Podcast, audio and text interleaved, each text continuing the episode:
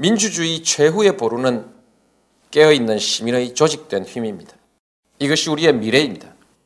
사람 사는 세상 노무현 재단 깨어있는 시민들과 함께합니다. 존경하는 국민 여러분, 안녕하십니까? 노무현입니다. 저는 이번에 또 김대중 후보를 선택했습니다. 그런데 많은 분들이 왜 또 거기로 갔냐? 이렇게 물으십니다. 누가 대통령 감이냐? 누가 대통령이 되어야 이 난국을 풀어갈 수 있겠느냐? 이렇게 묻지 않습니다. 참 답답한 일입니다. 5년 전에도 그랬습니다. 누가 대통령이 되어야 이 나라가 잘 될 거냐? 이렇게 묻질 않고 너 왜 거기 줄 섰냐?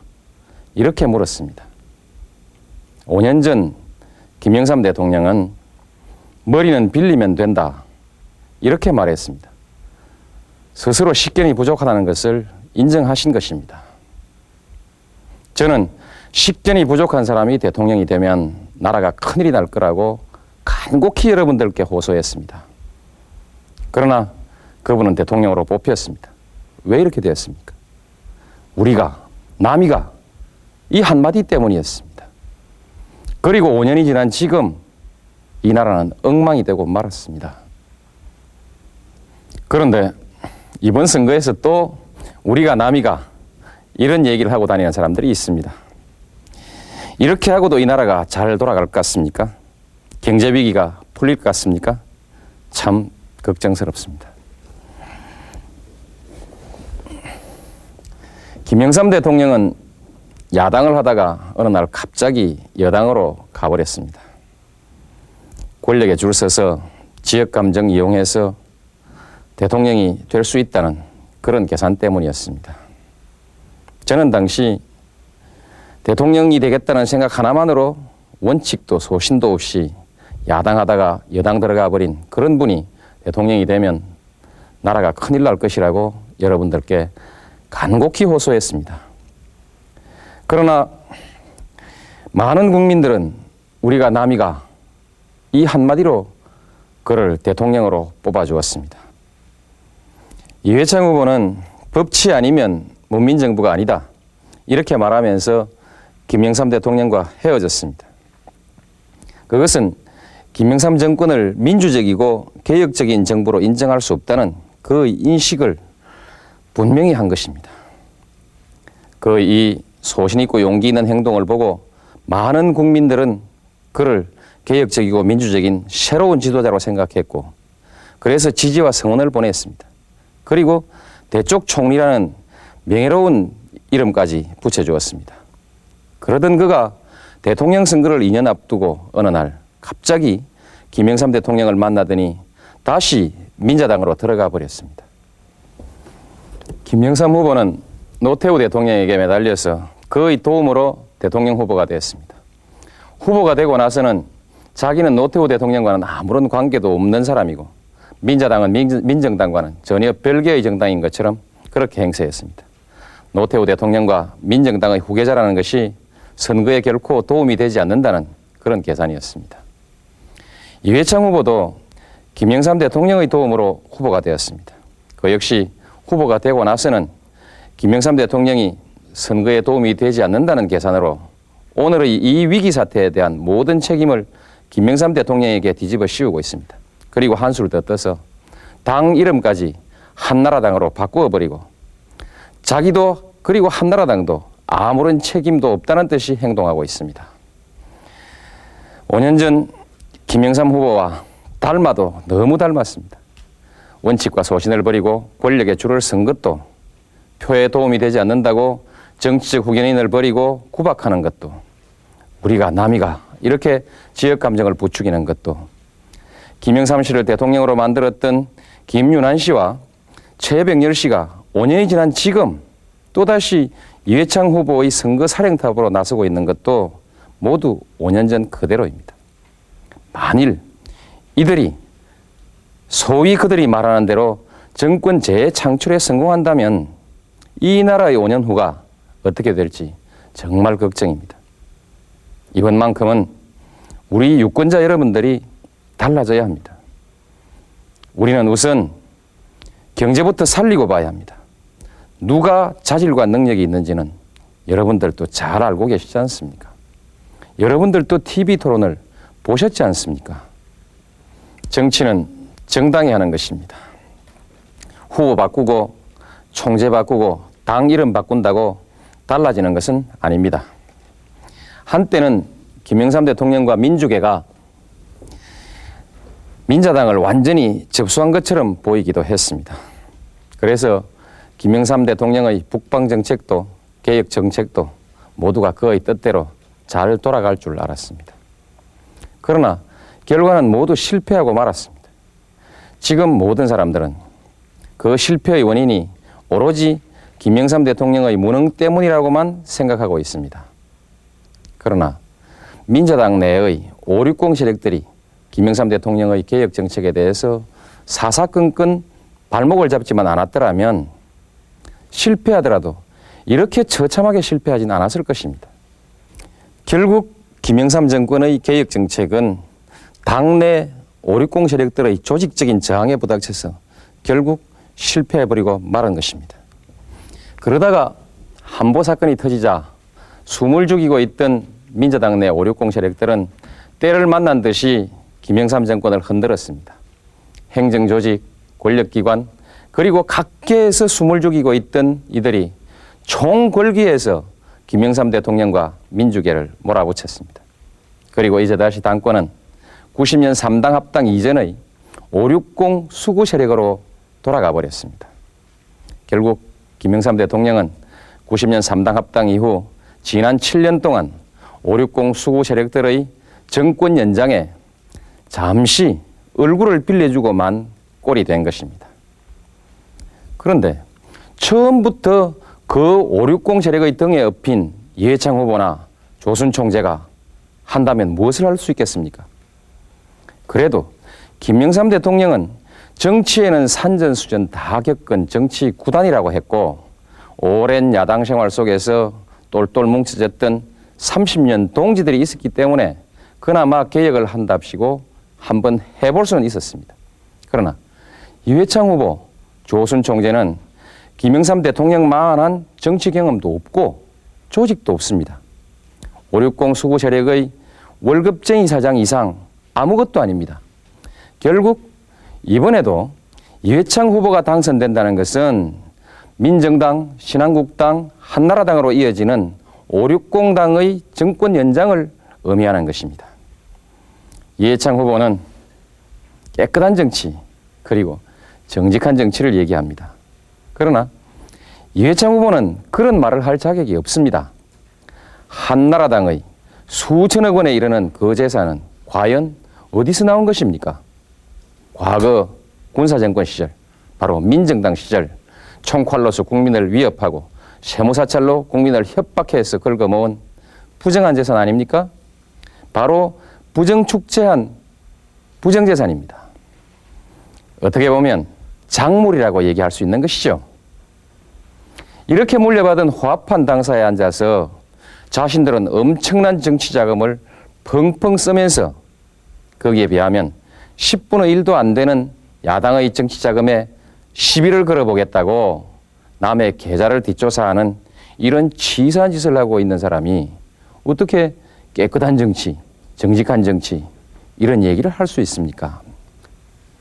지도자가 되려는 사람은 우선 당당하고 공정해야 합니다. 그것이 생명입니다.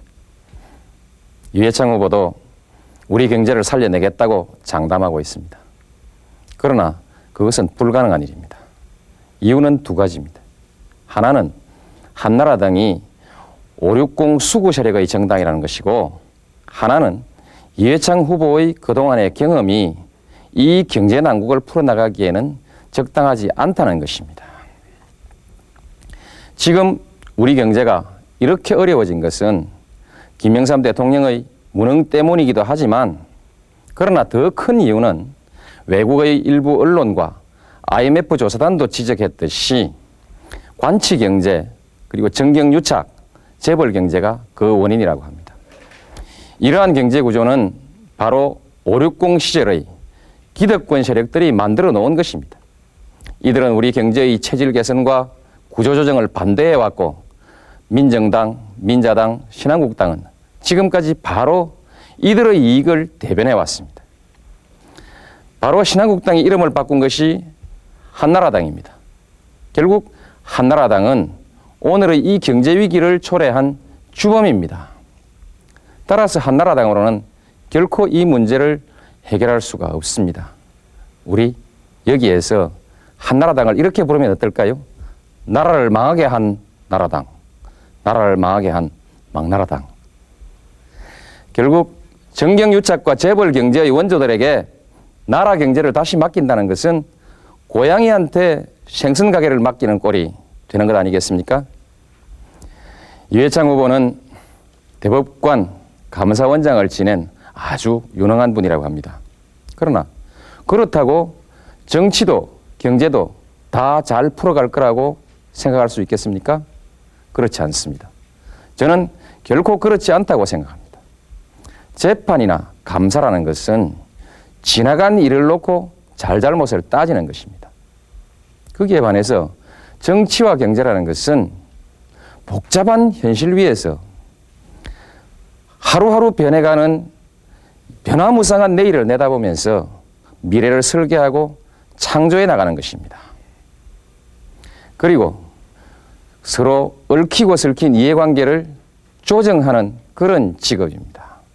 따라서 모든 일을 융통성 없는 법의 잣대만 가지고 재단만 하던 그런 경험을 가지고는 결코 풀어갈 수 없는 일입니다.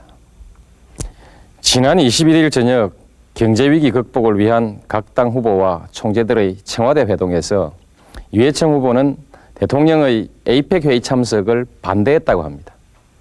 어차피 경제가 부도가 나서 외국의 도움을 받지 않으면 안 될 사정이라면 돈 빌려줄 사람들을 만나서 부탁도 하고 설득도 하고 그렇게 해야 될 일입니다. 그런데 기왕에 열기로 되어 있는 이 국제회의조차 참석하지 말라고 했다고 하니 그게 무슨 말입니까? 경제와 외교에 대한 이런 정도의 인식 수준을 가지고 어떻게 이 어려운 경제 난국을 풀어나가겠다는 것입니까? 경제가 위기에 빠지니까 위기를 극복하기 위한 여러 가지 방안들이 나오고 있습니다. 그런데 하나같이 선진국의 예를 들면서 사람을 잘라내는 계획이 그 중심이 되고 있습니다. 그러나 실업수당이 잘 보장되어 있는 선진국과는 달리 우리는 그야말로 대책 없는 실직을 당해야 됩니다. 직장을 잃은 사람들은 어떻게 살아갈 것인지 정말 걱정이 아닐 수가 없습니다. 이런 시기에 만일 이해창 후보가 대통령이 된다면 우리 서민들은 어떻게 될까요? 이해창 씨는 좋은 가문에서 태어나서 온실에서 귀공자로 자랐고 그야말로 운이 좋아서 20대 고시에 합격해서 그때부터 지금까지 계속해서 영감님으로만 대접받고 살아왔습니다. 시험 한 번 떨어져 본 일도 없고 선거 한 번 떨어져서 키 죽어 본 일도 없습니다. 그야말로 특권층이라고 하면 좋을까요? 그래서 자기 아들만은 군대에도 못 보낸 것 아닐까요? 이런 사람이 우리 서민을 위해서 무엇을 해줄 수 있겠습니까? 이런 사람이 대통령이 된다면 우리 서민들은 어떻게 살아갈 수 있겠습니까? 참으로 걱정스럽습니다. 저는 14대 총선에서 부산에서 허삼수 씨에게 떨어졌습니다. 그리고 95년 부산시장 선거에서는 문정수 씨에게 또 떨어졌고요. 노무현이 당선되면 김대중이 대통령 된다. 이 한마디로 선거는 끝나버렸습니다. 지난해 15대 총선에서 우리는 민주당 소속으로 삼김 청산과 세대 교체의 깃발을 올렸습니다. 그러나 결과는 참패였습니다. 지역 바람에 침몰하고 만 것입니다. 결국 우리는 이 뼈아픈 실패를 통해서 새로운 정치도 그리고 정치 개혁도 지역 감정이 먼저 해결되지 않고는 결코 불가능하다는 사실을 알게 되었습니다. 그런데 이제 이번에는 한나라당이 다시 삼김청산의 깃발을 들고 있습니다. 그러나 그들이 들고 있는 이 깃발은 결국 560 세력들의 정권 연장을 위한 호남 따돌리기를 다시 한번 해보자는 지역 감정의 선동 그 이상의 아무것도 아닙니다. 지역 감정 정말 이대로는 안 됩니다. 물론 지역 감정 걱정하지 않는 분은 없는 것 같습니다. 그러나 문제는 자기 지역의 지역 감정에 대해서는 문제 삼지 않고 항상 다른 지역의 지역 감정만 문제를 삼는 데 있는 것입니다. 이제 이 망국적인 지역 감정을 해결하려면 서로가 양보해야 합니다. 부산 출신의 김정길 의원 그리고 저 노무현 89년 야당 통합운동을 시작한 이래 줄곧 야당을 지키면서 그리고 지역주의에 맞서왔습니다. 제 생각으로는 모든 정치인이 이렇게만 한다면 지역감정 문제는 해결될 것이라고 봅니다. 그러나 우리는 내리 세 번씩이나 떨어졌습니다. 이상 더 정치인으로서 살아남기가 어려운 상황에 처해 있습니다. 어떤 정치인에게 이 어려운 결단을 요구할 수 있겠습니까? 이제 유권자 여러분들께서 결단을 내려주셔야 합니다. 그리고 이번에는 영남의 유권자 여러분들께서 양보하실 차례입니다. 물론 호남이 90% 이상 똘똘 뭉쳐 있는 것은 사실입니다. 그러나 대구 경북 지역은 31년간 정권을 잡아왔고 부산 경남도 30년 야당 지도자 김영삼 씨를 대통령으로 만들어 보았습니다. 이번에는 영남 출신 후보자도 없지 않습니까? 이번에는 여러분들이 결단을 내려주셔야 합니다. 그렇게 하시면 호남 사람들이 얼마나 고마워하겠습니까? 국민화합이 따로 있습니까? 이렇게 하는 것이 바로 국민화합이고 동서화합이 될 것입니다. 부산 경남의 유권자 여러분, 김정길 노무현은 야당하다가 여당으로 가지 않았습니다. 야당 없는 민주주의가 없고 정치를 동서로 가른다면 나라도 동서로 갈라질 것이라고 걱정했기 때문입니다. 국회의원 배지만을 바랬다면 14대, 15대 언제라도 줄을 바꾸어 서서 당선될 수 있었을 것입니다.